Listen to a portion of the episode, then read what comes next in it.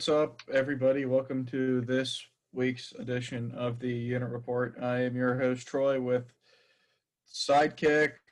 Um, I don't know what what what's your designated title? Sidekick. Subordinate. Yeah, all right.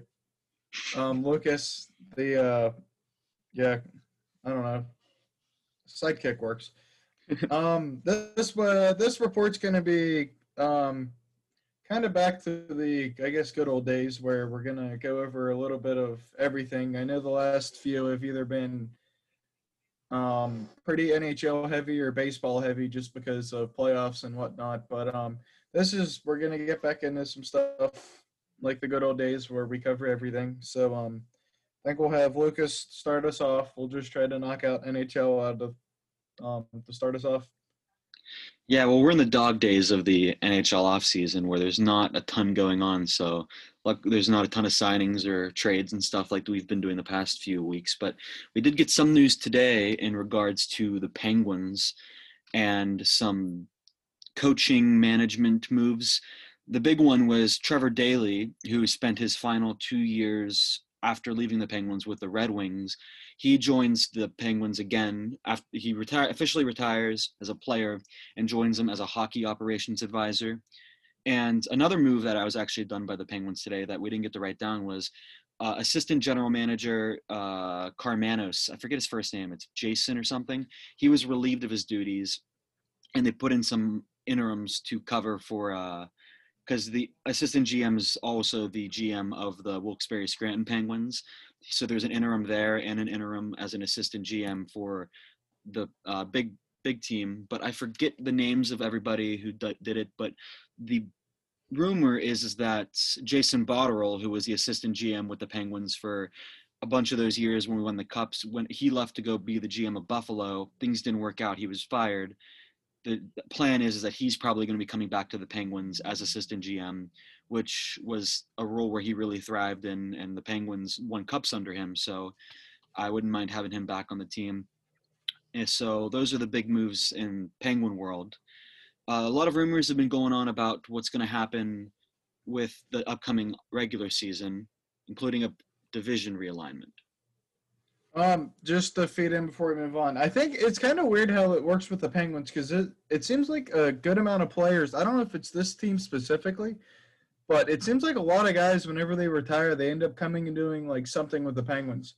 Um, like Bill Guerin, once he retired, he ended up coming back. Gonchar came back as defense. Now, Tre- uh, Trevor Bauer's back. I think uh, Trevor Daley. Tyler Kennedy.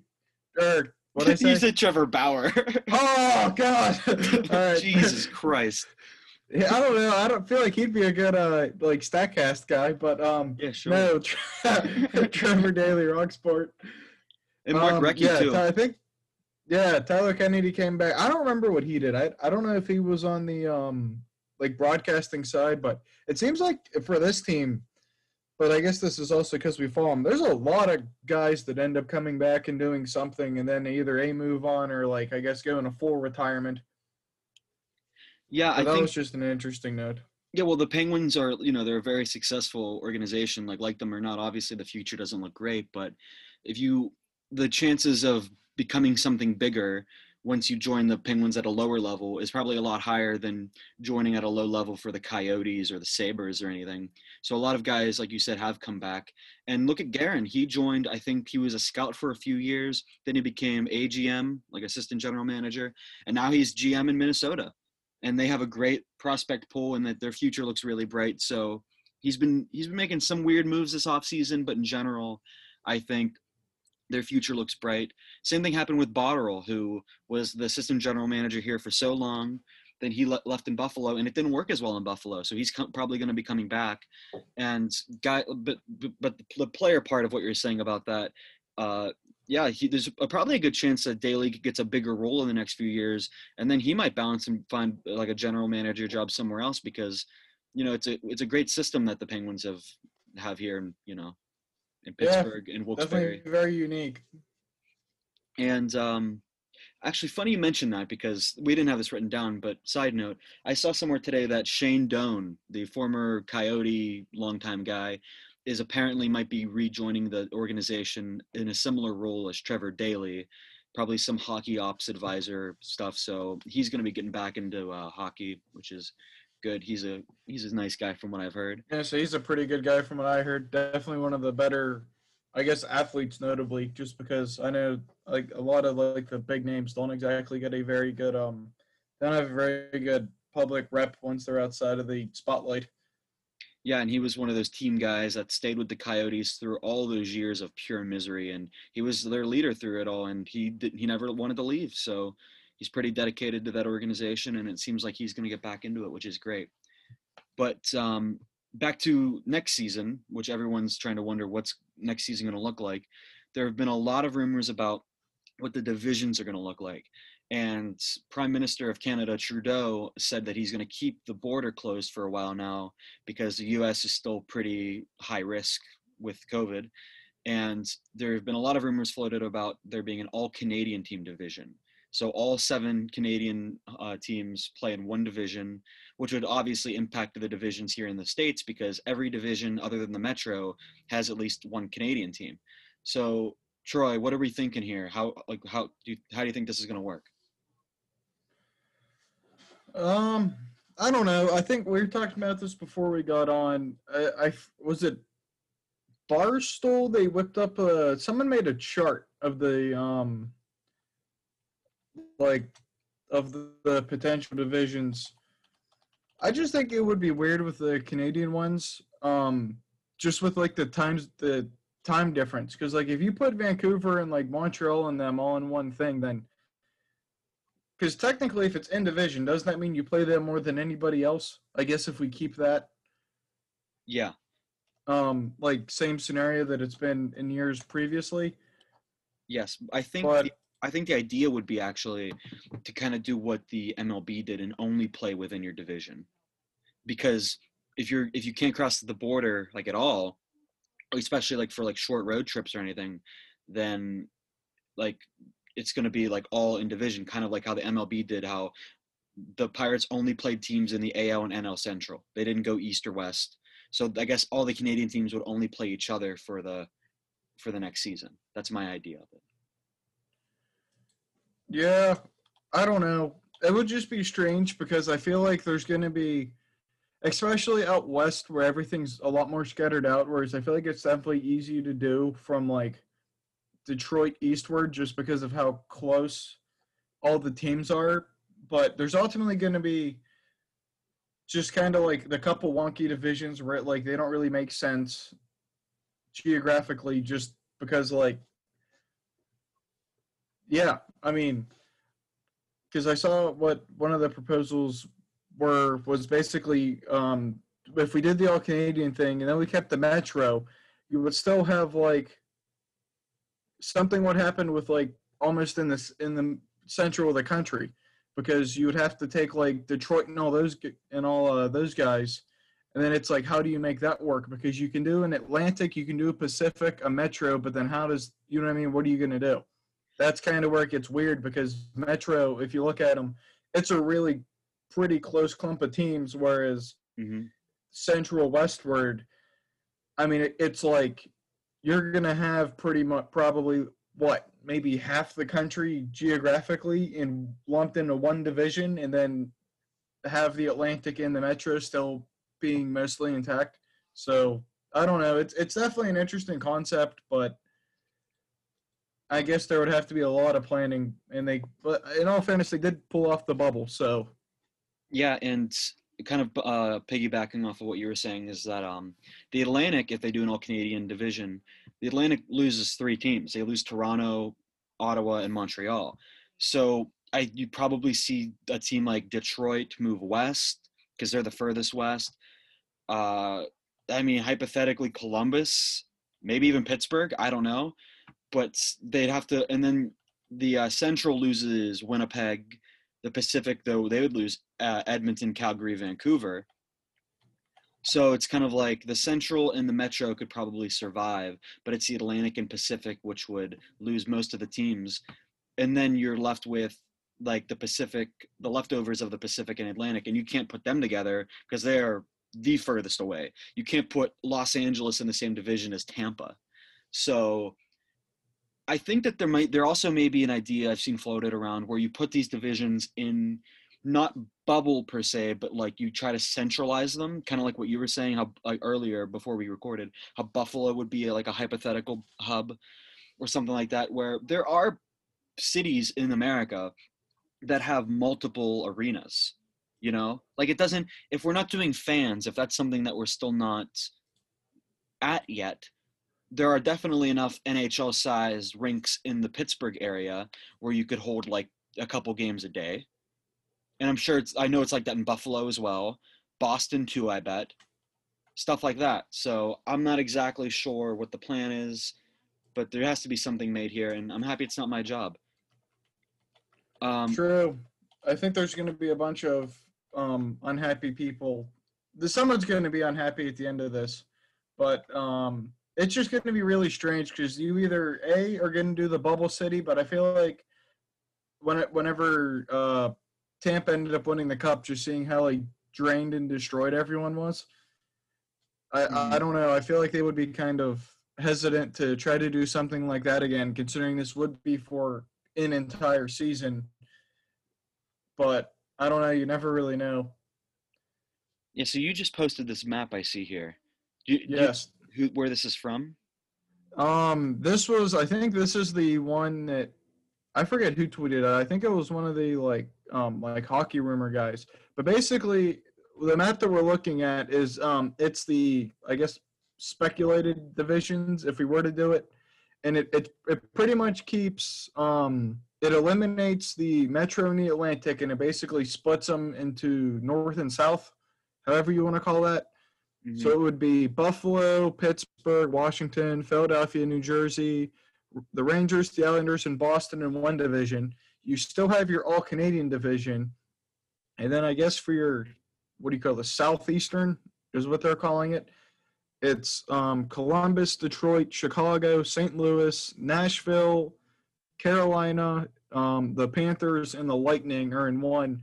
But then whenever you get out west, this is where it's really weird. This is what I was talking about earlier, where it's like just I, I don't even know how to describe this. It's literally over half of the United States is now being turned into one division, where it would be Minnesota, Dallas, um, the Avalanche, the Coyotes, Knights, Ducks, Kings, and the Sharks I mean, that's a big spread for an in quotes division. Yeah, if travel's an issue, I mean, you move if you move Minnesota somewhere further west, and you move Dallas maybe a little more west too, it doesn't seem as terrible. It, it's definitely more compact. Um, but even like having, I was gonna say Tampa and Florida is far away, but like, like that's just how it is. There's no team that's there's no team in like Georgia or Alabama or Mississippi that's going to make it any closer for Tampa and Florida. That's just how they've survived thus far.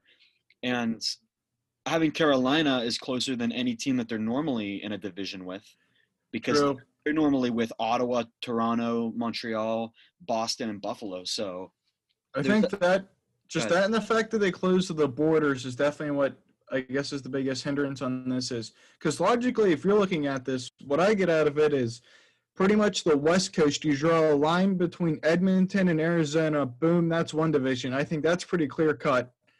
Um, for the Northeast, I guess you would take probably throw out Pittsburgh and Buffalo, I guess, and then um, add in Ottawa and Montreal. Call that one division, and then you can tack in Pittsburgh and Buffalo and Toronto and then kind of go south with that. So pick up Detroit, Columbus, Nashville, and then those guys. And then for your division in the middle, you would end up having Chicago, St. Louis, Minnesota, the Jets, the Avs, and the Stars. So that's how I would do it if we didn't have the border thing. But yeah, if they do that, just really having the all Canadian team kind of messes everything up. But it is what it is. I was gonna say it seems like you're just trying to make like like geographically perfect divisions, which I mean. That's I what I was thinking because you'd figure you want to do what? What your goal here is to what? Minimize travel, and if you're not going to do a bubble. Yeah, but you can't be like you have to take into consideration though that the border just straight up isn't going to be open by the time that the No, I season know. starts. Yeah, no, I know. So, and, they, and I don't think they want to carry like a group of like 50 guys back and forth over the border. And it's, I mean, I, we live in it, so it doesn't seem as bad. But if you're like uh, one of the Canadian teams, you just, you like, you don't want that. You don't want to have to have that risk. And especially a team like Winnipeg or like Edmonton, where their cities aren't that big and like they don't have a ton of people coming in and out. But then you bring an American team in there, you know, you're risking, you're risking a lot. So I've this is the first I've seen this map. I'm not sure how like official this is because also they're using a lot of old logos, so I'm not sure who exactly made this or like how like credible it is. But I mean, it's I think it's just an idea. I think everyone's just kind of whipping up their own proposals. Yeah, but I mean, it's it wouldn't be the worst thing. And what's not talked about enough is how close Buffalo and Pittsburgh are. It's amazing how they're not in the same division like normally.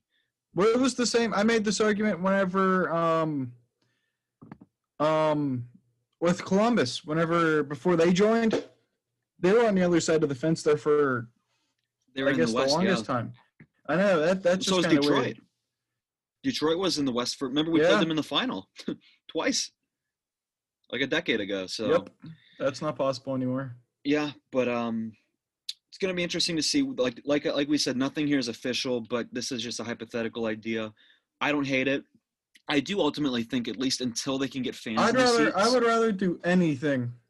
what True. Yeah, I would rather have something than anything. So i think until they can officially get Do whatever to make it seats there's a good chance that they probably do these divisions in like a bubble kind of format maybe not as strict of a bubble but maybe more of like a i don't know what i'm trying to get at like more of like a, like a general area like maybe like a couple city like two cities or something because you have if you have teams from new york going to pittsburgh and then the boston and like washington those are all like bigger cities that you don't want like that probably have like higher infection rates i know new york's doing a little better now but i think the general idea is that they're not going to want to do travel or at least a ton of travel I know the MLB did it, but they had their fair share of problems this year. I mean, it got better, but it started off pretty terrible with the Marlins and the Cardinals. I don't know. It's it's all hypothetical. We don't really know what's going to happen, but it's interesting. It's fun to talk about. yes, And going off of how that's going to work, uh, Michael Russo of the Athletic for Athletic Minnesota said that there was an idea to do the first game, the opening game on January 1st, and do it in Banff, Alberta on Lake Louise. And it's a beautiful backdrop. It's if you've ever played NHL ones on uh, the, I think we talked game about this last time a little bit. Yeah but there's new there's a development on it is that that idea is not possible anymore. So they're going to try to do they're still trying to find an aesthetically pleasing backdrop like for an outdoor game to start the season. And it wouldn't be attended by fans because like the winter we're going to get to in a second the winter classic and the all-star game events have all been postponed. So but it, they still want to do some kind of outdoor unique kind of startup to have like a real like firework opening to their regular season and some proposals have been the uh, Rideau canal in ottawa uh, there's a couple others like out like act like natural bodies of water like for, that would probably be frozen by then but it's all hypothetical but i think any idea where they have like an outdoor natural outdoor game is going to be pretty sick Yeah, I think it would be cool. We'll see if it happens.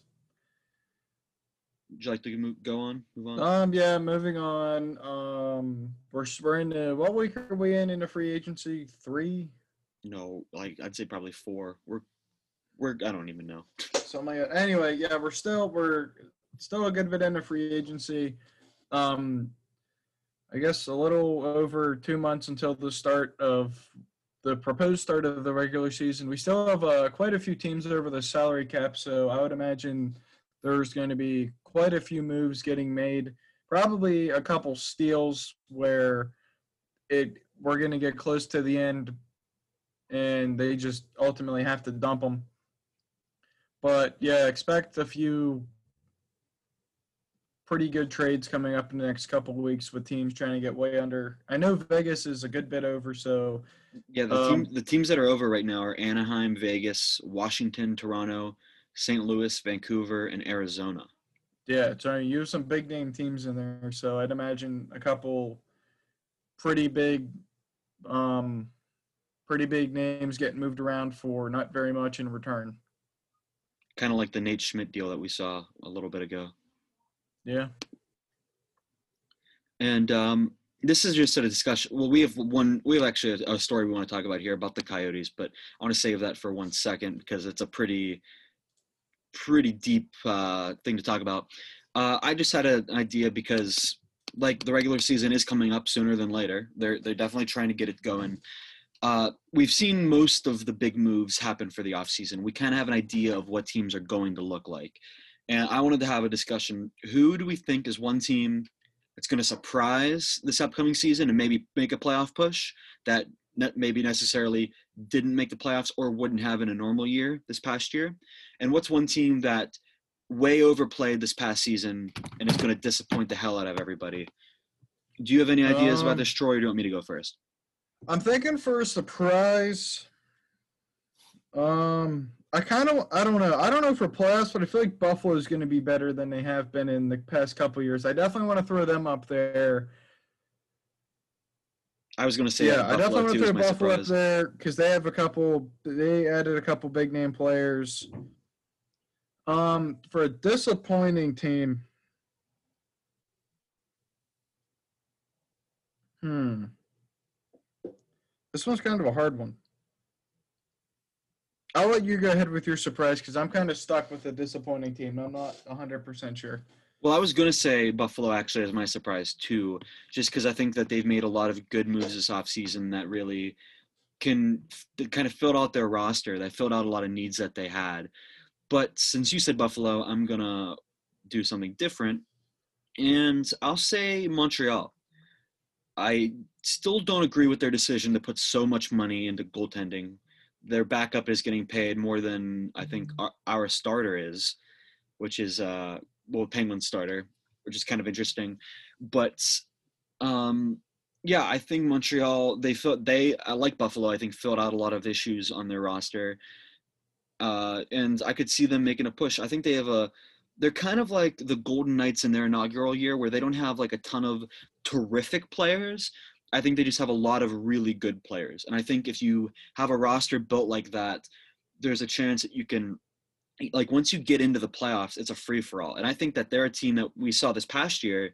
Once they got into the playoffs, no one expected them to do well, and they like were wrecking worlds. They destroyed the Penguins, and they gave the Flyers a run for their money. So my surprise team is going to be Montreal. Now that you've had some time to think about it, what's your disappointing team? Disappointing team.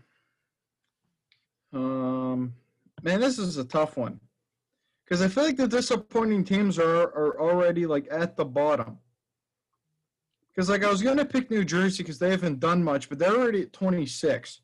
Well, no, pick a team that like was good this past year that you think isn't going to be as good. Yeah, that's the thing. Is I don't really. um I'll go if you don't want to. I kind of want to. I uh, I don't know. I say I kind of want to see Boston, but I just don't think I don't think they'll perform to the level they did this year, but I think they'll still be a playoff team. But for true disappointment, I don't really think I have anyone. I was going to say Boston, uh, and it's, weird because they're the reigning President's Trophy winning team. I know it was a shortened year, but they're still going to win it.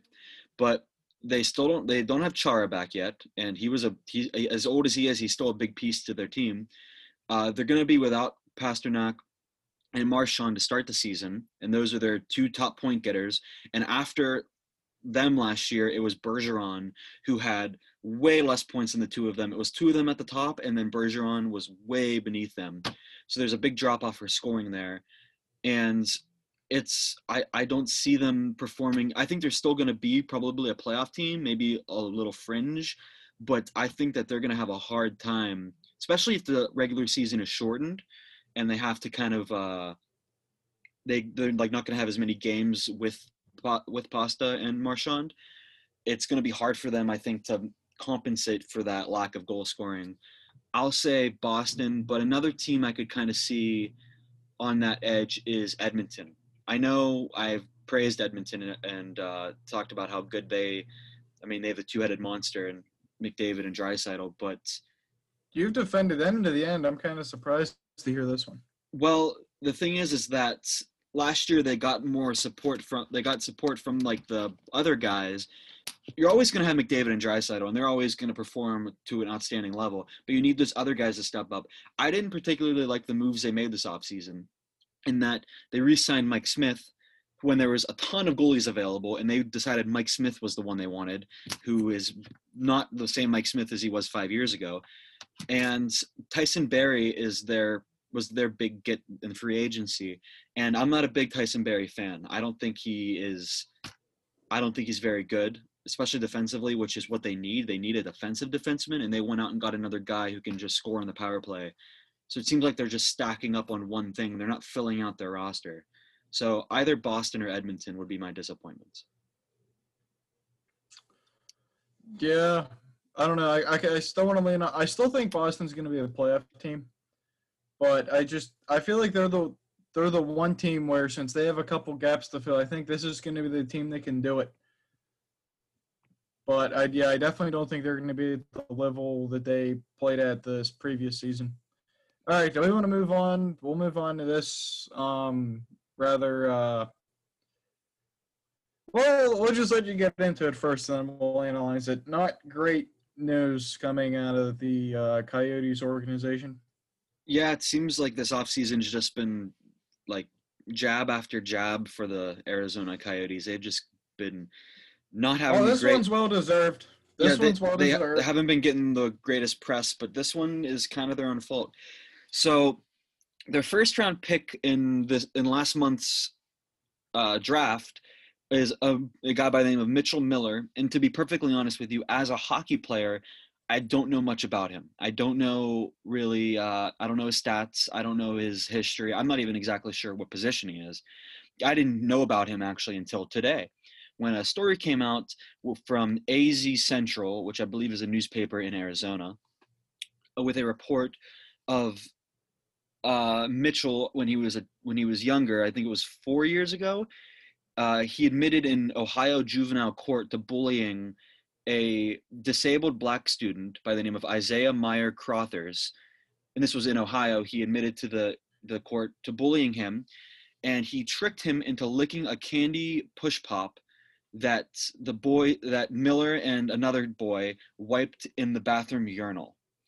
And after that had happened, the the boy who licked it, this disabled boy Meyer Crothers, tested for hepatitis, HIV, and other STDs. They all came back negative. Thankfully, But, but they all, but he had to test for all those. And while this happened, uh, Miller and the other boy apparently called him Brownie and the N word repeatedly while they're hitting him. So Yeah, this was their junior year. This was their junior year of high school. So this wasn't even like.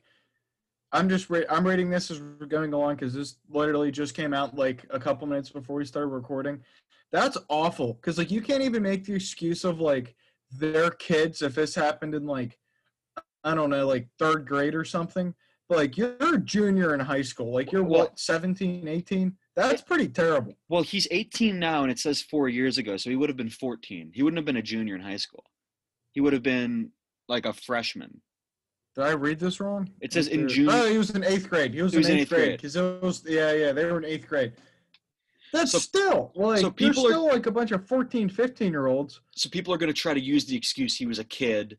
He, he deserves a second chance No, or you're not. but everyone everything that i've seen on like online about this is that like they never like he never like apologized or anything and he hasn't shown any proof of trying to become a better person because of it everything is just terrible and like i just reading reading the story of what he made him what he made him and his buddy made this kid do makes me want to throw up it's It's disgusting, pretty that they disgusting. that they would n- not just like the act of like what they made him do but the things that they called him and the fact he was disabled and they were taking advantage of a disabled kid who didn't know any better and who was just doing what what he was told and he was being bullied. He thought if you read it farther, he thought that they were um his friends. that's and they, and they and they took advantage of that and that absolutely disgusts me.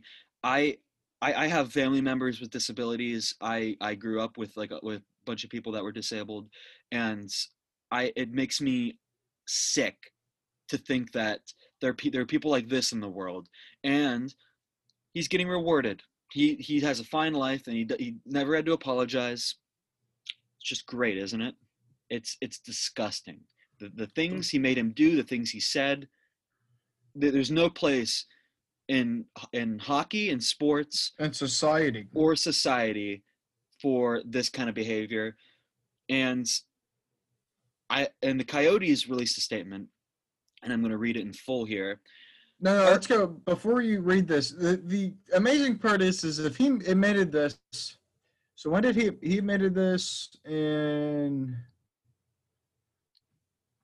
juvenile court? So he had to have been under 18. So this was four years ago, and he admitted to it. So it's not like the Coyotes didn't know about this before they drafted him. That's Yes. kind of the astonishing part, where it's like it's a different, it's a completely different ball game if like they drafted him and then it comes out that you know he did this because I mean, in all fairness, that could happen with anybody. But the fact that they knew this and I, I don't want to say brushed it under the carpet, but never even said anything about it or didn't do anything publicly, and then drafted him and then waited for people to discover this and then make their announcement, I think that's pretty bad on the behalf of the Coyotes. Well, you're you're gonna in in the statement they admit to knowing about it, and uh, yeah. I'm I'm gonna just read it through. It's gonna take a second, but just bear with me. Our fundamental mission is to ensure a safe environment, whether in our in schools, in our community, in hockey rinks, or in the workplace, to be free of bullying and racism. When we first learned of Mitchell's story, it would have been easy for us to dismiss him. Many teams did. Instead, we felt it was our responsibility to be part of the solution in a real way, not just saying and doing the right things ourselves, but ensuring that others are too. Given our priorities on diversity and inclusion, we believe that we are in the best position to guide Mitchell into becoming a leader for this cause and preventing bullying and racism now and in the future. As an organization, we have made our expectations very clear to him.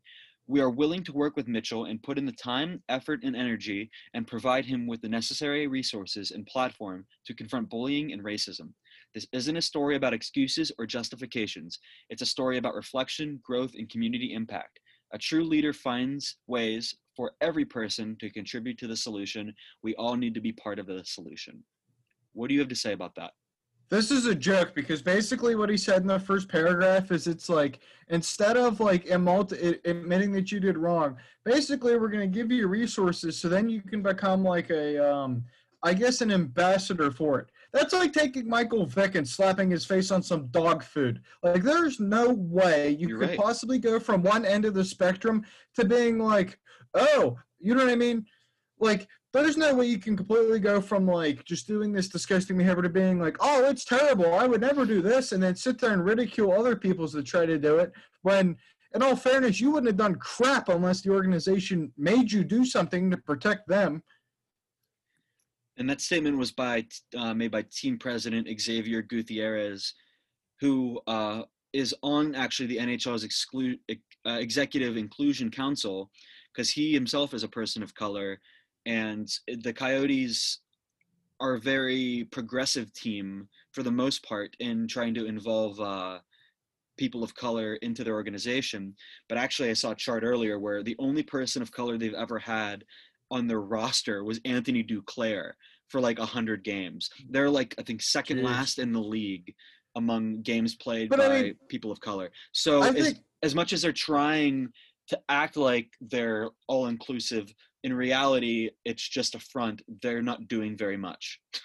well, I was gonna say that's exactly what I was gonna get to in their second in their second part. Where where is it? It's literally uh quoted.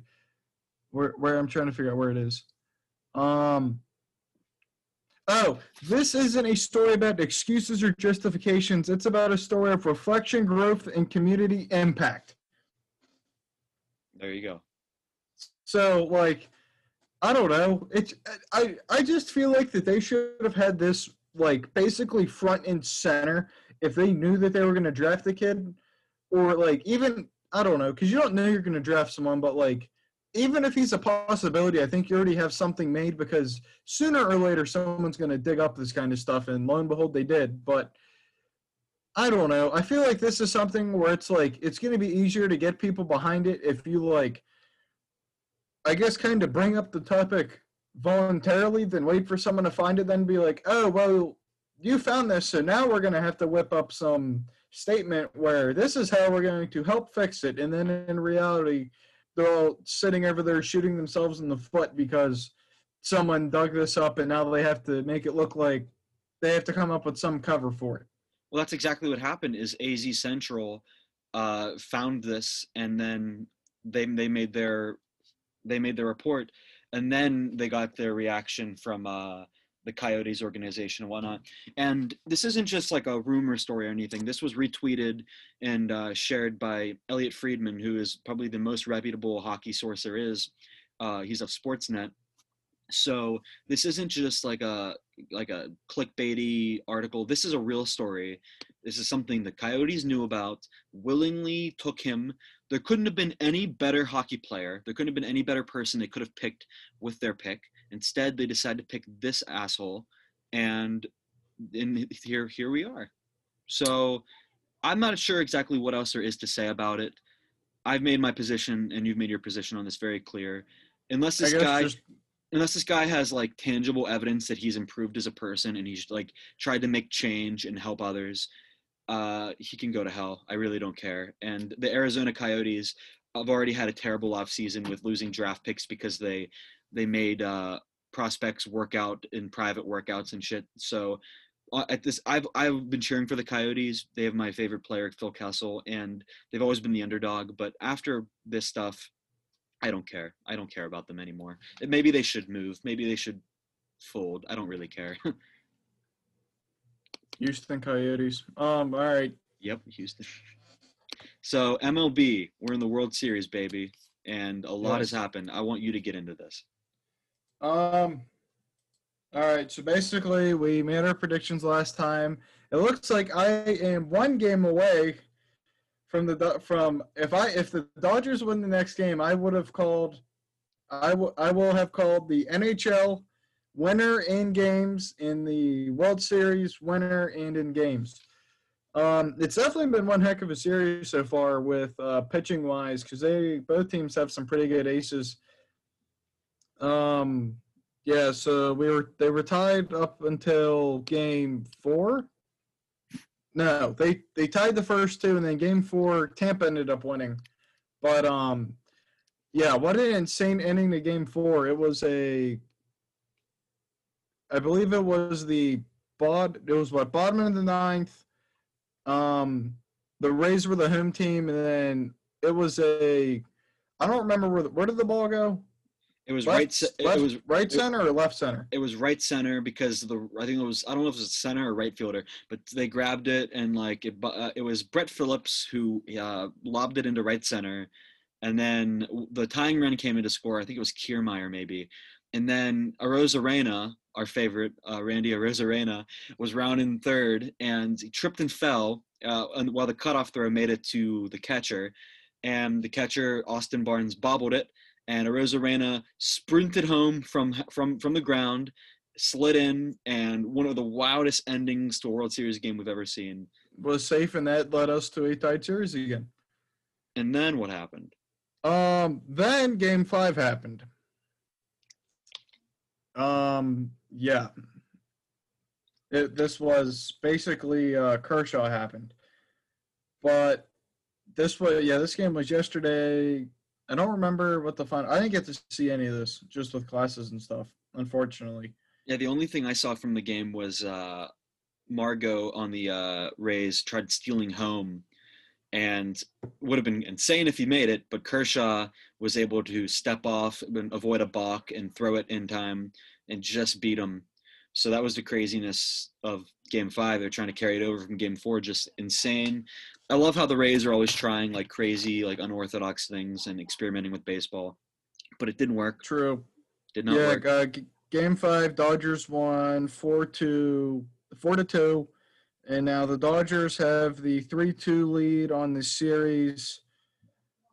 Um, game six is going to be Tuesday, October twenty seventh. It's an eight oh eight start on Fox, and it's going to be Snell versus Gonsolin.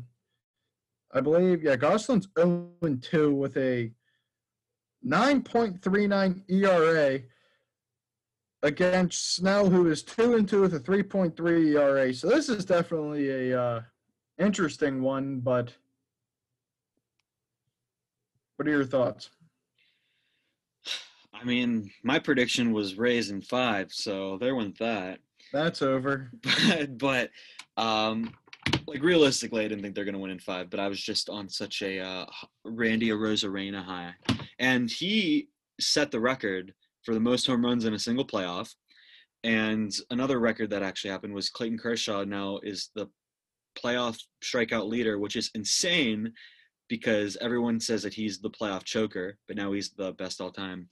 Uh, just that's just a side note. Um, I don't know. I really want the Rays to win, but it's they have to win two Me in a row. too. I just I, it's three to two. So They have to win three in a, I mean two in a row here, and it's that's a tough Dodgers team. And like logically, like thinking, like I said before, this just seems to be the year of the teams that are due. The Lightning were due. The Lakers were due. Now it would make a lot of sense for the Dodgers to, to pull this off and win. And Kershaw deserves it. He's had that label for like a decade now of being the playoff choker. If he can finally get one, I think that I mean his legacy's already solidified as one of the best starting pitchers of our generation. But I mean a ring looks a lot better, you know. So for his sake, I hope he wins. But for my heart, I really want the Rays to win. You know, it'd be really nice, but that is what it is. I, I think half probably most of the country's with you there, but it is what it is. Um, also, a random fun fact: uh, the MLB lost out on 3.1 billion dollars because of the shortened season. Now, now here's a question nobody's asking. Now, how is Bob Nutting going to pay two hundred fifty thousand dollars for our roster next year? How are we going to do it with with all that lost money? How are we going to pay uh, Adam Frazier like Did thirty you grand? did you actually not hear? Not hear what? Oh, so uh, how they plan to do this? Oh no, no, I haven't. No, please. Oh explain. yeah. So, so basically, um, since Nutting and Seven Springs Here we go. It's great. Basically, what they're doing is um, instead of using the snow like generators, is ba- basically he um, rerouted all the signs for PennDOT. It's like a free dump for snow in the winter. And then also all I don't know if you remember the um, the whip at Kennywood, that in the um, like the old cars where you drove around on the track with a cable. He actually bought that for 30 cents a foot and is going to replace all of the um, ski lift cable with that old, that really, you know, nice old and authentic Kennywood cable. It's been out in the weather for the past like 70 years. So that way um, we can actually, he can sell the actual um, cable and then, you know, pay for the entire uh, pitching rotation. Well, that's good to hear. You know, is, Uh, it's- I, I was I was a little worried. incredible. I was a little Fancy- worried. yeah. Um, that and uh, food prices are at PNC Park going to go up another 30%. Parking going to go up 70%. And it's also, um, we, we've moved on to its um, bring your own chair. If you're in the upper decks, and um, yeah, it's it's pretty rough. It's definitely it's definitely pretty bad. Isn't the uh, left field, uh, like left field pavilion, isn't that standing room only now? You gotta like stand like the entire time. I think so. Well, no, because I know what happened last year. Well, at least for this season, since we're playing at PNC Park, is they have to bring all the goats back in to mow over PNC Park because it Oh. actually got turned into a farm. It's actually um, the yield the uh, yield nutting potato farm, and they grow potatoes Someone make that Photoshop. out on the warning track and stuff. But yeah, that's actually like you know you know the crab fries. Hmm. Yes, yes, I do. That's how we're paying for it because food prices went up seventy percent.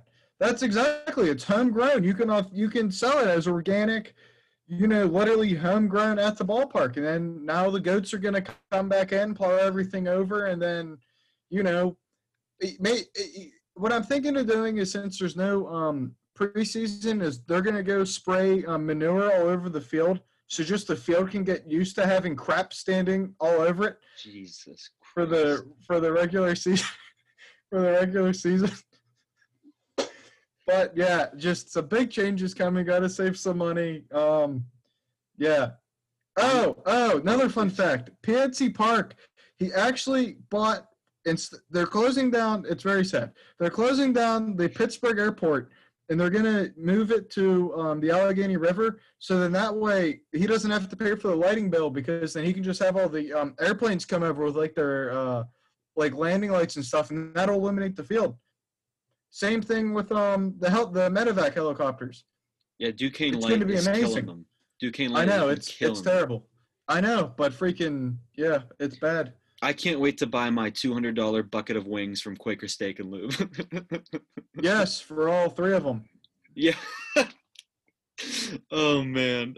I know- just I the part I don't understand is like it's already bring your own chair, but like this is really gonna suck whenever I have to carry bags of concrete up and down the um concourse to build my own foundation to sit on. It's gonna be torturous. You, yeah, they give they actually give you a job when you walk in. Like on your ticket, they'll like have someone like they'll rip the little stub off and everything. Then they'll write on it. They'll be like usher, or they'll be like, "Sorry, you're at the you're at the crab fries tonight. You have to work the counter." You know, like they need. I know it. like it's it's kind of a shame. it's the price of admission. You know, Yeah. they need labor. Well, need labor. actually, actually, for um, it, it got even worse because he furloughed everybody and replaced um all of the ushers with literal cardboard cutouts of Usher. It's terrible. But like, it's awful because he'll be there for like three games until it rains, and it's just really sad Usher. Uh, and you know. It's- actually, they fired the organist because they couldn't afford that, and they can't license any of the music anymore. So we can't have warm up music. They just have um, one of the jobs that they give out whenever someone comes in is they they sit them behind a computer and they go in GarageBand, and you just have to like put put together some things. You know, like batting cleanup, number twenty four, Pedro Alvarez, and then they just put a bunch of like random loops together. And it's it sounds Oh. terrible. It just sounds disgusting. No, no, no. The, the I think you I think you got this wrong. No, no, no. The I organist still works there. The organist still works there. what does the organist do? oh, it's pretty bad. So basically, the organist is for all the season ticket members. They can, um, you know, generate their money from last year. They're actually having the organist be a little organist, and he's harvesting everyone's kidneys and then selling them on the black market. So the organist is quite literally an organist. It's pretty disgusting, but you got to get that money back somehow. You know, I'm gonna get a text later from Bob Nutting, and he's gonna be like, "Yo, yo, like, get your, give me your friend's number. He's onto something." I know it's it's pretty bad. Um, yeah, the really the yeah that and then I guess all the players are gonna be wearing um Antonio Brown and Andrew McCutchen jerseys because those are the only ones they could find at that USA thrift down on 51. That's like the best we could make it this season, so it's kind of sad. It's gonna be Santonio Holmes, Le'Veon Bell, AB, McCutchen, and Neil Walker. Oh, the amount of Ben jerseys. Roethlisberger's that one um it, and playing in one game is going to be unbelievable.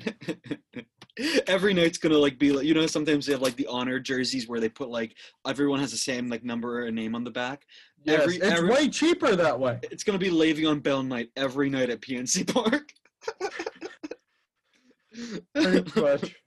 So That moving off, of, moving off of all of those uh, fun stories, um, there actually is good news out of Pirate Land, where Jacob Stallings and Adam Frazier have both been nominated as top three at their position for Gold Gloves.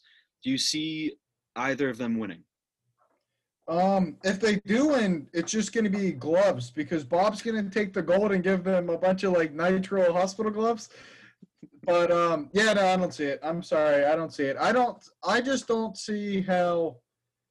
I don't know. Like I want them to win personally, but just the sheer fact that like the worst team in the league could have anyone that is even being mentioned for this, just kind of makes me want to throw up a little bit. But yeah, I don't know. I I just don't see it. I could see Stallings doing it. I think he had an amazing year. Uh, I don't really, I'm not confident in, in that prediction, but it's an idea. I don't know. I would, I wouldn't mind Here's an seeing it. idea. Um, moving off of MLB talk, we're into football. And get ready, this is your favorite sport here, Troy. We're talking about football. The Yes. Pittsburgh Steelers are the last undefeated team remaining in the NFL, and they're 6 and 0. They beat the fellow undefeated Tennessee Titans yesterday. Uh, they had a very dominant first half, and they kind of let it go in the second half. And with 14, 15 seconds remaining, uh, Stephen Gostkowski, longtime Patriot kicker, now Titan kicker, missed a 47 yarder that would have tied the game and sent it to overtime, but instead he missed it wide right. And the Steelers walk out of Nashville with a victory, and they're still undefeated.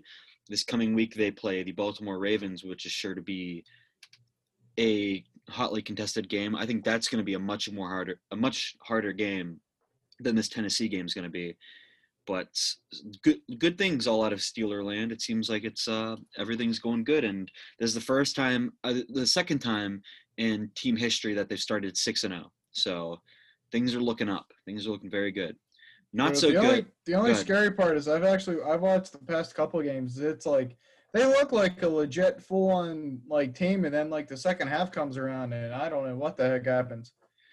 Yeah, it's. I think that that offense has a hard time like uh, staying keeping It's hard to watch because it's like they do everything in the first half, and then it's like they somehow always work their way back, and then this one they lost because this one, if they made the field goal, it would have gone into overtime, and essentially NFL overtime win, wins by a coin flip. So Yeah, you're right about that. it's What- just I don't know. I think they're definitely getting a little bit close for comfort. So But that defense is so good. It's it's all Yeah. time good. It's insane how good that defense is, and the Steelers historically always win behind great defenses. Whenever they went this few years with the insane offense and the mediocre defense, when they had Bell and Brown, they did, they weren't very successful. They had good regular seasons, and then anytime the playoffs came around, they lost to New England or Jacksonville the one that one year, which was insane. But um, this is this seems like a team that can win, and I'm really I'm really on on the train. I think that they have a good shot this year. yeah, Uh, we'll see what happens. not as good news. Well, at least for Steelers fan, it's good news, but a Browns fan, not. Uh, Odell Beckham Jr. on a play that he wasn't even really a part of. He was just like kind of off to the side and blocking. He tore his ACL out for the year. Tough, you know. That's unfortunate. Hate to see it because those are hard injuries to come back from. Yeah, but uh, the Browns ended up coming. They were losing that game actually pretty big at the beginning, but um, after OBJ went down, Baker Mayfield went on an absolute tear and had a walk-off touchdown throw to end the game, and they beat the Bengals. So good on them. And that the AFC North is crazy good. The Browns probably going to be third, and they're probably still going to be a really good team. And the Ravens and Steelers are just going to battle it out for that top seed. Um, in former Steeler news, uh, Antonio Brown, he's getting his chance. He's he left Pittsburgh, got traded to Oakland. Oakland released him, signed with New England for a week. Then they released him, and now he's back with his best friend Tom Brady in Tampa Bay. He's joining the Bucks, I believe, after next week. I don't think he can play next week. I think it has to be after next week. He'll join the team. What do you think about that news? Oh, I just I don't know. It's gonna be the same crap with a different um. It's gonna be it's the it's gonna be the same crap with a different team. I don't I don't know. It just seems like for a guy that is just so full of himself that like you would think he would like shut up and like I guess play the game so then you can kind of keep that like title as number one. But it just seems like he's just like so over his head and full of himself that like doing this. I don't know. I I, par- I pretty partially blame this on the team because I don't know why you would want to deal with this crap because it's like you could have the best player in the world, but then he's an absolute nightmare for the other six days of the week.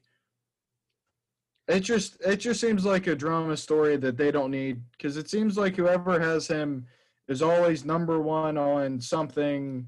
Oh, there's always something happening. It never ends. I don't know. Personally, I'd rather just not have him and have to figure out another way than have the in quotes best player. Yeah, I don't know. If they want to deal with it, go for it. But it's the same crap that happened in New England because whenever he went there, they were number one, if I remember correctly.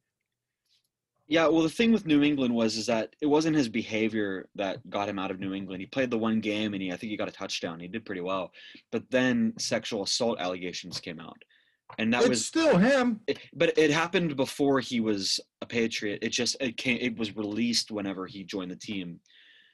So, but there have been rumors that Tom Brady may be the AB whisperer, and he's been able to kind of mentor him and try to like get him in a better place.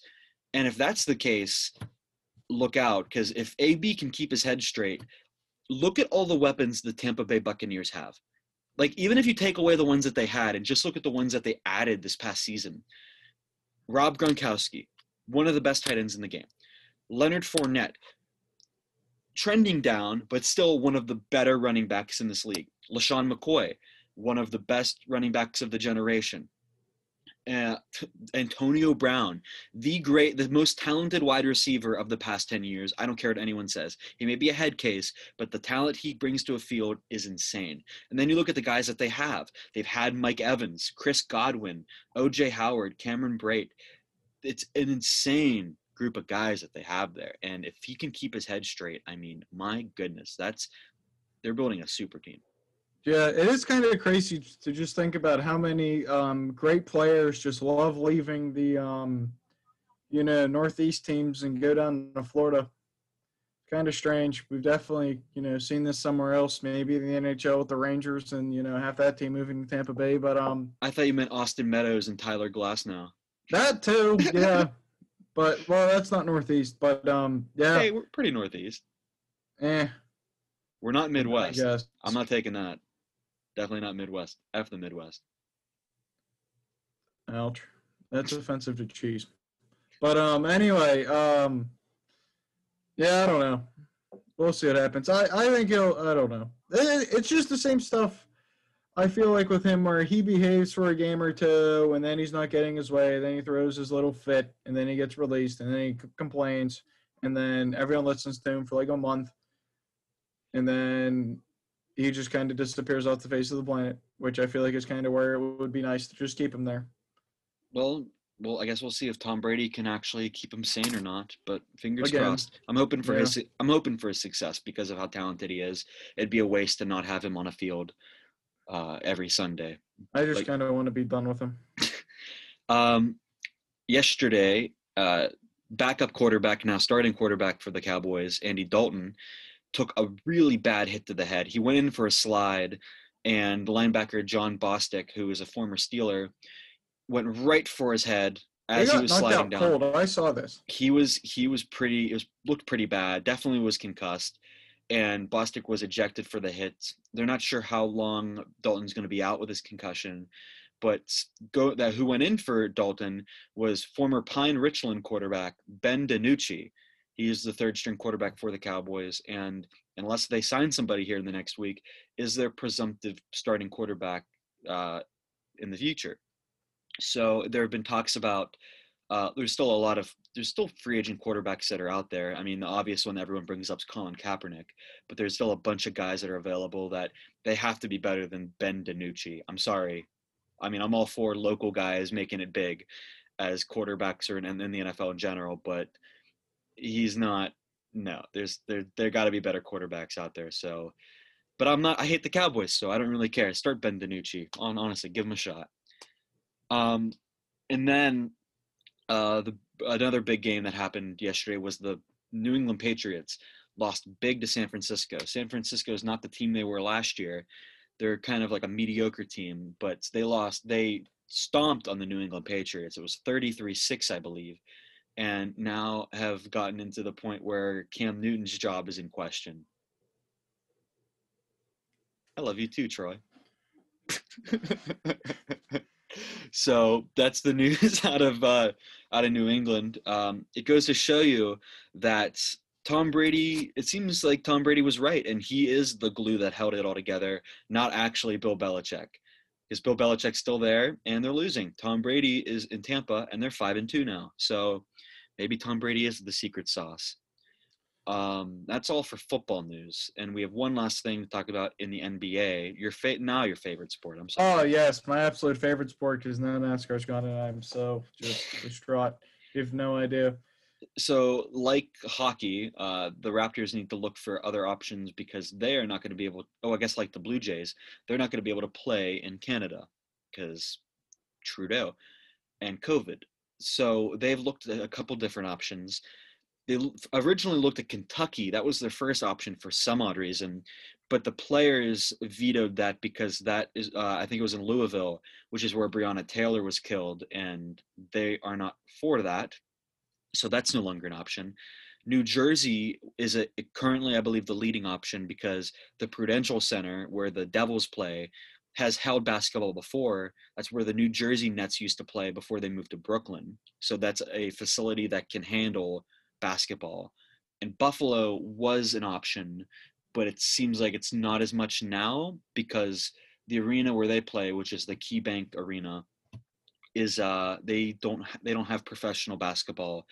They the facility isn't doesn't seem to be up to standards for an NBA team. Even though it's good for the Sabres, it's not not going to fit the traditional standards for NBA. So it seems like right now the leading choice is New Jersey, uh, and that's where that is. Is there anything thought, else we missed? Um, no, just to feed into this, I just I don't know. It's kind of interesting because the way that they build all basically new.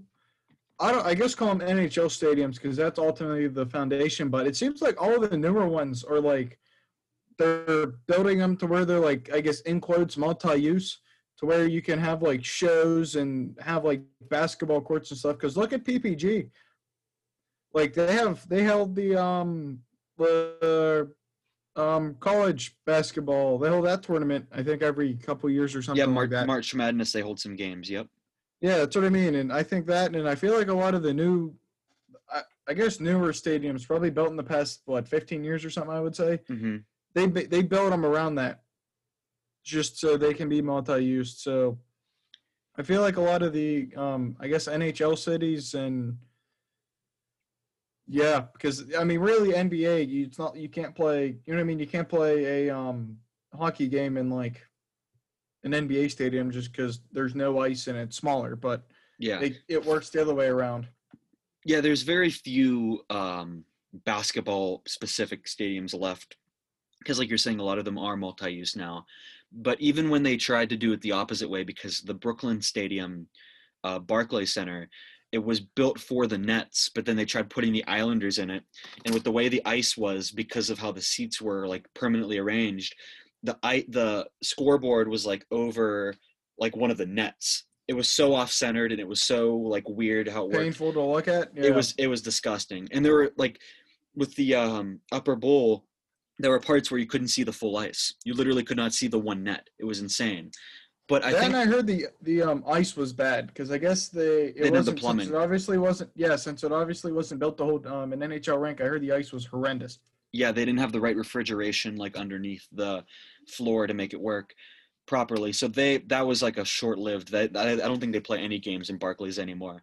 But I think the the big problem was that the Sabres also didn't want to do it because I think in that arena they only have like one set of locker rooms and they don't want to have to split it with another team. Where in the Prudential Center, because it was an NBA stadium at one point, uh, an NBA arena at one point, they have like the um like the room to have two teams. They can put the Devils and the Raptors like comfortably they can have like their own spaces whereas that wasn't as that's not possible in buffalo. But it's going to be interesting to follow. I always think that these logistical like having to be creative because of covid things it's unfortunate but it's kind of it's interesting to follow along. It's making people have to be creative and I, it's always weird seeing like neutral site games and stuff so but it'll be fun it'll be interesting uh, no matter if you're following basketball baseball football I mean, football is kind of just doing their own thing, but I guess hockey, basketball, and baseball, it's interesting to follow along with.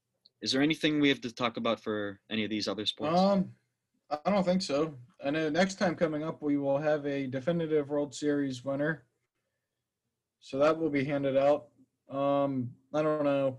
In the next week, I'd imagine we're probably going to see a good NHL trade because I think someone's going to end up making the move just with November being right around the corner, I think someone's going to try to make the move because I'd imagine um, like training camps and stuff, they're going to want to have the set team. So I'd imagine a big move is made in the NHL. Um, NFL wise, yeah, I don't know. It just depends on whenever the next episode is made, but who knows?